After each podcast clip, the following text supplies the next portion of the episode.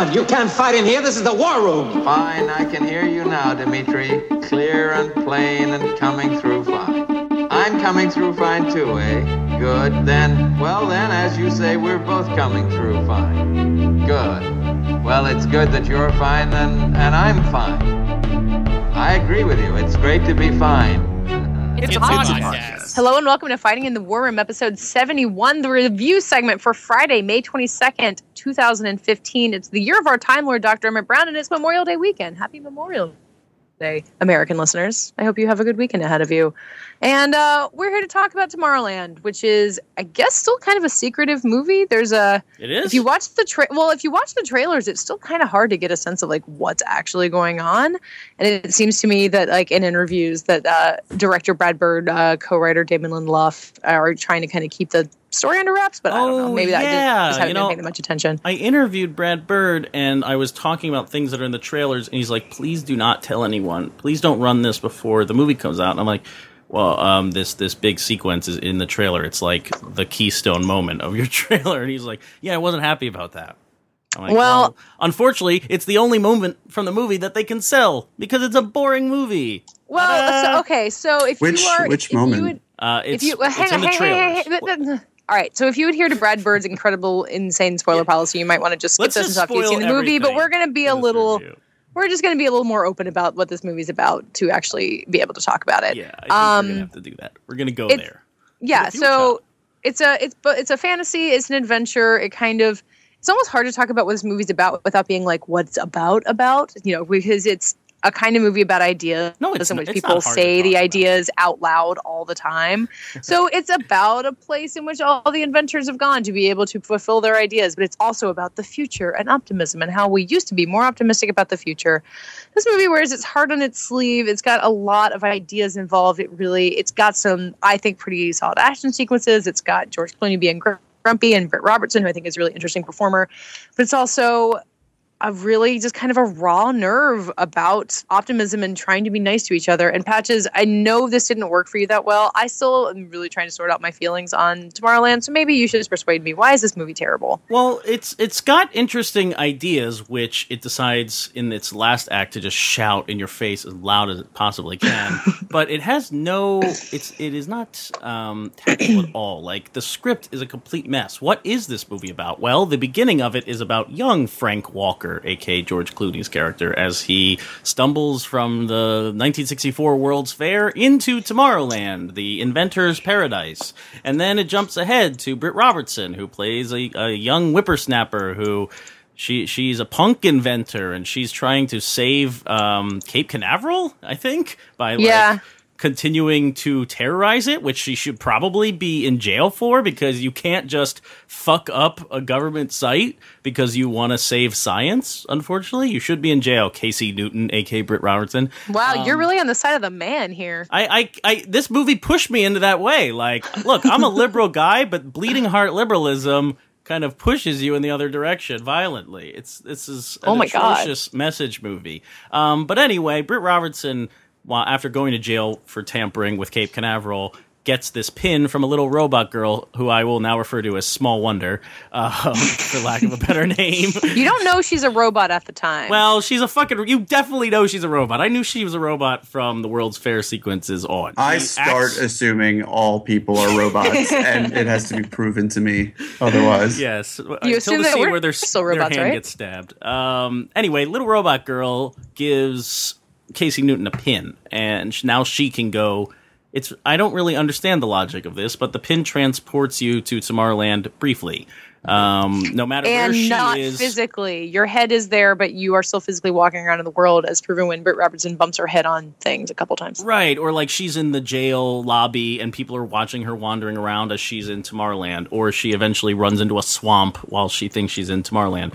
I don't really get why that makes any sense, but I guess it looks cool. The effect of swapping back and forth between the real world and Tomorrowland is snazzy. Pretty- Yeah, the pretty pin cool. the pin is actually, despite what the trailers might have you believe, a, a pretty small part of the movie. It's an advertisement for Tomorrowland, like sort of a Yeah, beacon. it's great viral marketing that they can hand out at theaters. Right. Uh, so you can Which wear is your Tomorrowland pin. honestly, if someone invents that, I will be into it. That's pretty cool viral. Well, so this movie is all about memorabilia and retro futurist design until it's not anymore. It's very funny because this whole movie is playing up that Britt Robertson connects with George Clooney and they're going to go on a Tomorrowland adventure, except for the fact that it takes an hour to get to him and then 40 minutes is left to the movie where they do absolutely nothing. I'm trying to think No, of the like, movie what is happened. longer than that. I'm afraid, Patches. Oh, this it's- is two it hours felt- and It's- it's 15 more than minutes. two Oh, hours. It felt extremely long. Like really, nothing happens as Casey Newton uh, tries to figure out what Tomorrowland is, why this little girl robot is following her, and the little girl robot will not tell her. Despite we later learn there's really nothing keeping her, preventing her from just spilling the beans and making getting this movie on with it. You know that that's what I kept feeling throughout this whole thing. Like Yeah. Somebody just say what's going on in this movie so the actual adventure can start. This I movie think is a lot like Explorers or like these Amblin movies where um, little kids go on adventures and they stumble upon weird and wild things, and it's just enough for them to kind of see them for the first time. This wonder, this sense of wonder, and you don't have any of that here when it's a teenager and George Clooney, and yet there is a little kid. She has a little brother who I'm like, I kept wanting it to be about him, and I know I can't complain about that. But god damn it, this movie is about nothing and has you zero want movies be about men, huh? Well, I do think that uh, my biggest disappointment with this movie is that you know Brad Bird. I think is a fascinating guy. I think he is one of the few big budget uh, auteur directors who is able to um, build in his message, his ethos into the fabric of a movie. It's always, it's not always crystal clear, but it's always right there on the surface. But he weaves Iron it Giant was into clear. It was a, that's my one of my favorite movies of all what- time. I should say. What? Yeah, no, but I mean, What? it's it's it Iron serves the Giant. story serves it. They are it's a sort of a mutually beneficial symbiotic relationship between story and message. And um, Tomorrowland really whiffs on that balance. Uh, it becomes all message. No story. I really I hesitate to lay blame because I think that's always a mistake. We were not there on set. We were not there in production. We do not know who was responsible for what. And uh, I, you know, when I spoke to Brad Bird, he said that the script was very fluid when he came in, and so his paw prints are sort of all over Well, this. they all get credit. Um, Brad Bird gets credit. right. Damon Lindelof gets credit. The guy from Entertainment Weekly, who I don't know what Right. he did on it, but he gets Jeff credit. Jensen, yeah. So that's me saying I want to blame Damon Lindelof, but I don't feel right doing that. I, Uh, I I heard you saying that. but um, but I will say uh, on a more concrete note that Britt Robertson's character is terrible. Yeah, I don't know, Katey. You you said you thought she was like a, an exciting performance, a She's discovery here. She offers shrill nothing. as hell. um, I mean, the character is just it is very obvious what she's all about. Um, and she sort of sort of reminded me of like a demented version of a Miyazaki heroine. This like very perfectly energetic, optimistic young girl um, who wants what's best for the future and doesn't have any hesitations about claiming for herself. Uh, unlike Miyazaki characters, there's there's really no beating heart behind there. And her performance, I just thought, was somebody in their mid twenties overcompensating for playing a teenager, and it's just very very shrill. Uh, and uh, like it really just like nails on a chalkboard. Um, I I really and I felt that way about most of the characters in the movie. George Clooney is just uh, there's no really character there. that much. And yet, I will say this: George Clooney has one of the best moments of his career in this movie. I did Can not you- like this can film, you- but Tip that tip off tip us off as to what that is because you mentioned that earlier. I had no idea. Does it involve a uh, Does it involve a robot in its final moments? It does. It does involve Small Wonder. Let's just go full spoilers on this movie right now because Sure. I, we need to talk about the message too because that's all this movie is clinging to. It really has no adventure. Like I, I'm trying to think of all the action beats in the middle of the movie before its anticlimax, and I think the only thing that really happens is Keegan Michael Key and Kathryn Hahn show up as robots who try and kill her in I a like that scene a lot. idiotic. I hated it. No, I, I I mean I what I and then robots start chasing them for no reason. It's but the movie does feel, and again, it's pitched towards younger audiences than maybe we were expecting, but it does feel like a Saturday morning serial. Um, and I, while I didn't like how it went about doing that, I liked of it. I liked the like you know it's fine for me that it exists, even though it's not my cup of tea. Um, but yeah, it's it anyway. let's go say, let's say talk it is about for kids, happens. and I readjust my opinions here. Um, I mean, there are scenes where robots with laser blasters explode policemen. Who are Yes. just like, hey, what's up? and I'm like, holy shit, that's It's like- extremely violent. Super That's violent true. murder. And I'm like, that man had a family and children, and that man did. Ah, you don't know that they could have been single. They, they could were have been together. alone. Actually, No, no one will miss There's a subplot that got cut from the movie. They are gay and they Cop are in love, and they were both killed. So I get they saw each other in Tomorrowland. Um, I wanna- I Tomorrowland. defend this movie How for a minute. fascist Can is I- Tomorrowland? as Super. Okay. Super Oh, okay. It's This is the can of worms. Is We the are plot opening of. Atlas Shrugged. Right. It's all about the smartest people in the world. I mean, in Atlas Shrugged, they're going on strike and not giving their stuff to the world. But in Tomorrowland, they go off to this place and then don't share any of their shit with the world, which Right. is so crazy that So- it never addresses that. Does that mean does that mean that that angle works for most of the movies? So Hugh Laurie plays another Tomorrowland inventor guy who's basically it turns out concocting an evil plan to he's using negativity the world's negativity is somehow feeding into tachyons that present the future and everyone thinks the future Wait, no, no, no. gonna- He's causing the world's negativity. it- yeah, it's a give and take because It- we if if we were being more positive, if we if we didn't indulge in uh, disaster films in the films of Roland Emmerich, we wouldn't be in such a shitty place. Apparently, I wish they called him. I wish they called out Roland Emmerich. I mean, they That'd be basically do. I don't know how They you call can out watch Mad movies. Max and San It- well, it's very funny month. that it's very funny that uh, Mad Max is sort of the uh, embodiment of the the movies that this film is saying like no more of these. These are toxic for our environment, and Mad Max just outclasses it in every way. Well, also, Uh, Mad Max it- is optimistic, not this. movie. Right, right, but it, it, it's not a good look for Tomorrowland. I'll say. So that. I wanted I wanted to defend this movie, and I think I can get back to what we were talking about in terms of the plot. I do think for the first hour, and because I, liked Britt Robertson, I liked her energy, I liked the robot girl. I Small liked Wonder the road is the trip they best part. Go on. I like the Keegan Michael Key and uh, Kathryn Hahn sequence. Like I, th- I thought the tone of the action really made sense to me, where it was kind of bright. Michael Giacchino's score is very energetic. That Amblin thing definitely came to mind for me. And even when George Clooney shows up, like you know, you see him kind of cutting himself off. You see him opening himself up. Their banter is a little stilted, but whatever. Even the about to the point where they kind of jump into this pod to be able to travel. And you're like, okay, they're finally going to Tomorrowland. And then they fucking wind up in the Eiffel Tower, and an entire other sequence like that happens, and that's about the That's point where Brad the Bird wheels start to fall off for me.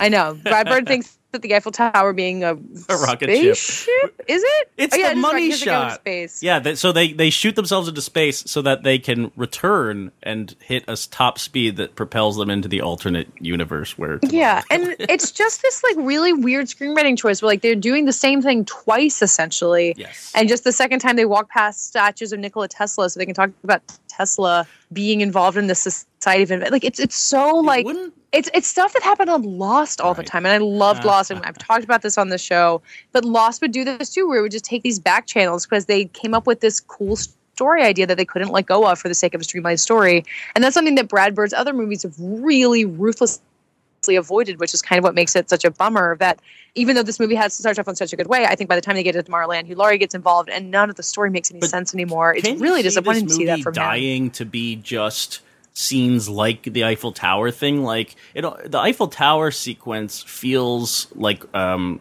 a national retro treasure or something. You know, like it could be a whole movie of going to crazy places and discovering what. Uh, plus Ultra, the secret society that only really gets mentioned once and is perfect for viral marketing. Uh, it- it's very intri- intriguing. Thomas Edison, Nikola Tesla, uh, you know, secret society. It's fun, but the movie's not really about that. It's it's plotting from these different ideas, these different movies that it wants to be, and mashing them all together, and it's a total mess. Like, how can Clooney do nothing in this movie? I, it doesn't Until he cries over a robot. now, this is the best scene in the movie and in his career. So In his a kid, entire career, I really think it's extremely touching, uh, and it's it's touching because watch it's so out of weird. sight again, and then we'll talk. Well, maybe, but so when he when George Clooney was a kid, he had feelings for this robot girl, and so did she. Whoa, robots can have feelings, um, and then she sacrificed herself in this big dumb robot driven portals uh, mashing who knows what's going on Oh, the God. but she sacrifices herself and they have a moment where he says goodbye he's like hovering in a jetpack which a is cool and then b this touching little back and forth and i thought it was extremely sweet i was not prepared maybe because the other movie the other movie. The previous like two hours had been so dull that I was just waiting, waiting for just a smidgen of, of real emotion, and I found it was touching. Clooney does not have moments like that. He has to run around with laser blasters and jump in a bathtub with a twenty-year-old girl. Boring. David, uh. did you find anything? But the movie emo- is fascist. So, okay, wait. Actually, David, you did a really deep dive on Brad Bird. You talked to him for a long time for this feature in Little White Lies. Yeah. I feel like you, of anyone, would go in like having a sense of what you expected Brad Bird to bring to it. What What do you think happened that kind of he, this guy who was was so sure footed and everything he'd made before kind of seemed to lose it here? I don't really know. I mean, this is uh, first of all, as my disclaimer, this is like peak. Read the article rather than hear what I have to say about it, because it was a while ago, and and Tomorrowland. I, I almost am tempted to write a follow up. Because I'm not. I'm curious to see if my arguments hold. I, the piece is yet to be published, and uh, it's it's it's in the new issue of Little White Lies. It's yet to be published online. Um, but I, I think that I, I just talked a lot about his sense of imagination and wonder, and, and I think it does translate into the sense of optimism in this movie. Um, I think a lot of that stuff works, but I, I do think that the message hijacks the story. And I had said on this podcast and elsewhere before that my faith for this movie rested in my faith in Brad Bird's command over story. I think that he's always worked hard to integrate his messages into these movies with varying degrees of success, but he's always had such a terrific and innate command of story that he's been able to finagle it one way or another. Here, for whatever reason, maybe it's too many cooks in the kitchen uh, to nod towards Ratatouille or whatever the case might be, but um, it, it just really feels like everyone is chasing around this message about about optimism, about these happy thoughts, and, and eventually that the message becomes the not just the story, but it becomes the the plot device. I mean, the movie builds to this nonsensical machine that, like the Riddler's machine in Batman Return, uh, Batman uh, Forever, the- forever. forever, just you know beams thoughts around the world. That was the first and really the only thing that I thought of because there's not enough imagination here to separate it from that. Um, this is a really terrible movie, and I think Shock- that it's shocking because I wanted it's- to like it so much. yeah, too. it's a terrible movie Yeah. made by a good filmmaker, and I think that's a very different and evident thing. I, I don't think that you can watch this movie, even if you hadn't been familiar with Brad Bird, and come away from it thinking that this was the work of a bad filmmaker. I think it's the work of a wayward filmmaker. Uh, but Brad Bird is is there are moments that pop in this. There are moments um, where you can see what he was going for, which sort of makes its shortcomings all the more The scene frustrating. in Clooney's house. Yes. that they've been teasing big time in clips online because it's the scene of the movie. It's The big action sequence. and yeah. and also the I like that a uh, lot. The big scene where she visits in her mind at least Tomorrowland for the first time, and we see a fully Mm-hmm. functioning Tomorrowland. It, it- the aesthetic feels ripped directly from a Final Fantasy game of the PlayStation Three or predates four variety, but uh, a little bit. it, it does. But you know, the translating the look of old school Tomorrowland to uh, the screen iteration of it. There's a lot of things that are mediating that along the way. Um, I think that really works uh, and gels. But there's everything in the story is just so flimsy and.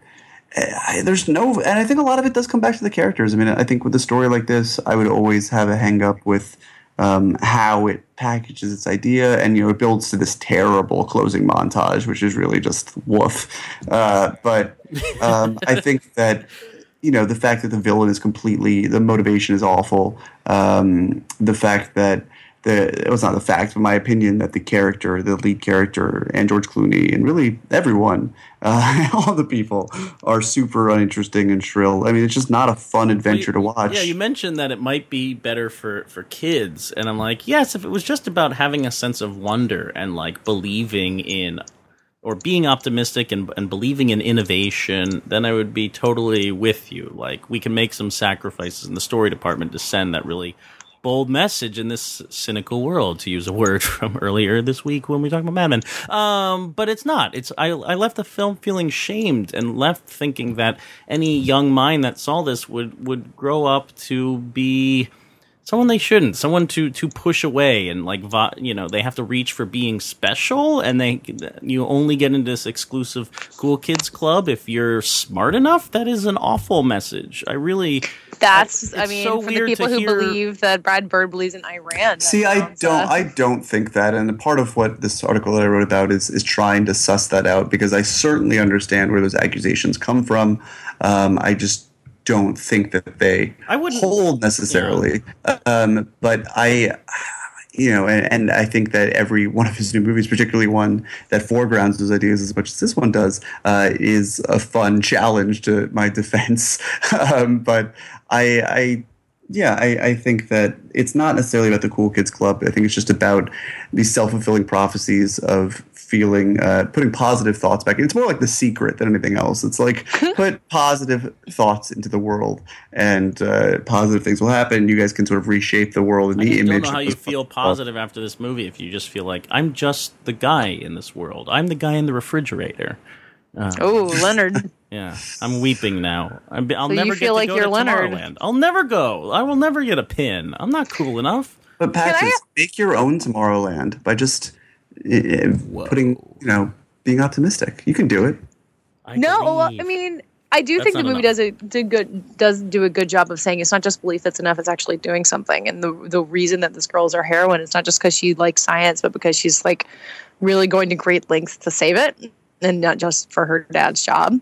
Um, to go back to the beginning, I think the the, the extent to which it sparks imagination and where David was talking about being a good filmmaker, I really like the beginning of the movie at the World's Fair where he gets on It's a Small World, and I have no idea if It's a Small World actually exists at the World's Fair. Yes, it did. But okay, so that's really interesting. And then it then turns into this portal to another world, which I feel like is what all of us secretly want to happen when we get on a theme park ride. And it's done in this really imaginative I mean, it really sucked me in in the beginning. And I think that's probably why I went along with it for so long because it had all these ideas of like the way that there's this world beneath you and that discovery and, you know, wanting things to be different can really amount to a whole lot. That just feels like Um, its own movie again, though. Like I, I don't really understand. Like, so the, one of the plot points of this is that young George Clooney gets to go to Tomorrowland back in 1964 World's Fair, and for some reason, everyone ages. Uh, they, they drink milkshakes that prevent them from aging.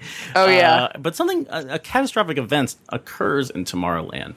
Uh, why? How? It's all it's made the up. event like- that he it's the it's the machine that he invented the, the tachyons thing Yeah, but it's all that's not that doesn't turn out to be true. So there's a lot of question marks about the problem is this movie abandons itself so many times in favor of getting to this didactic monologue from Hugh Laurie and George Clooney basically punching Hugh Laurie in the face.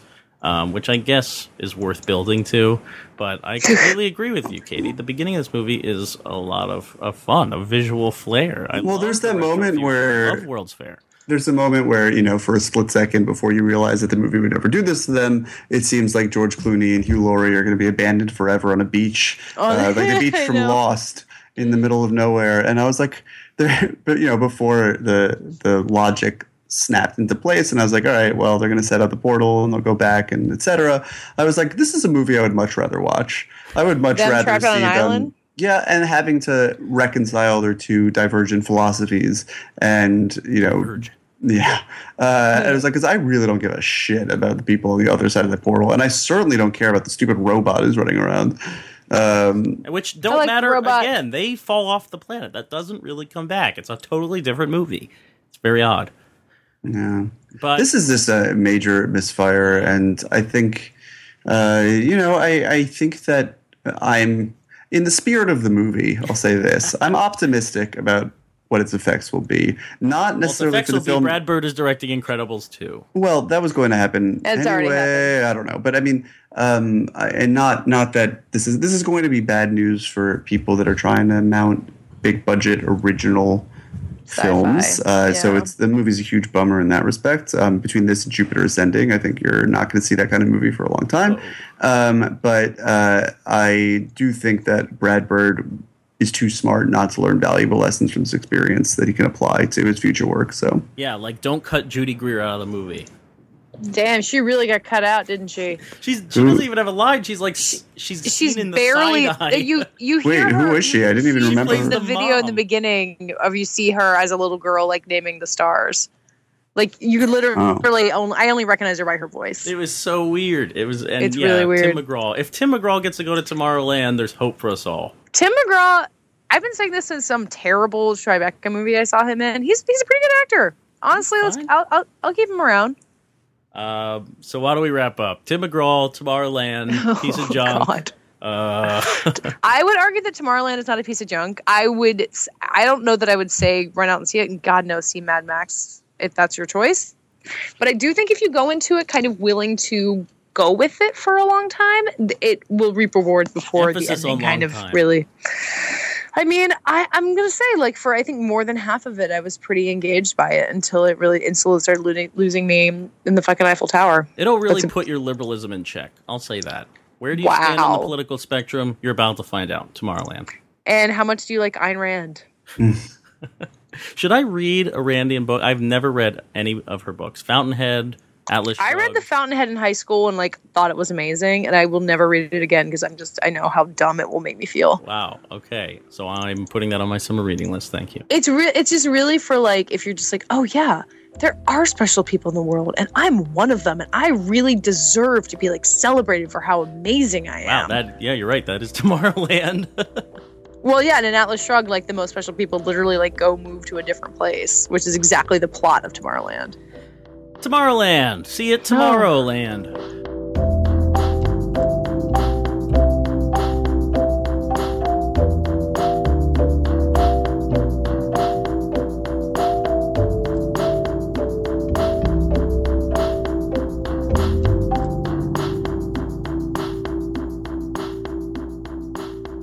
Patches, what was this week's lightning round question? Yes, it was in honor of Mad Men, which ended. I don't know if you guys heard. Um, but in honor of Mad Men, what character from the show deserves a spin off show? David, what do you think? Oh boy, uh, so many interesting answers here. I am going to go with Jacob Berman, who says Damn it, uh, at mine. Jeb Bermanator, Jeb Bermanator, who says Bobby Draper, all four of him in one house. Charlie Kaufman can write. This is my inclusion now, uh, but I, I would love to see that. Uh, Katey, you. Oh, okay. Um, I'm going with a late breaking one from Swedgeland who says Meredith, of course, that actress had real comic timing.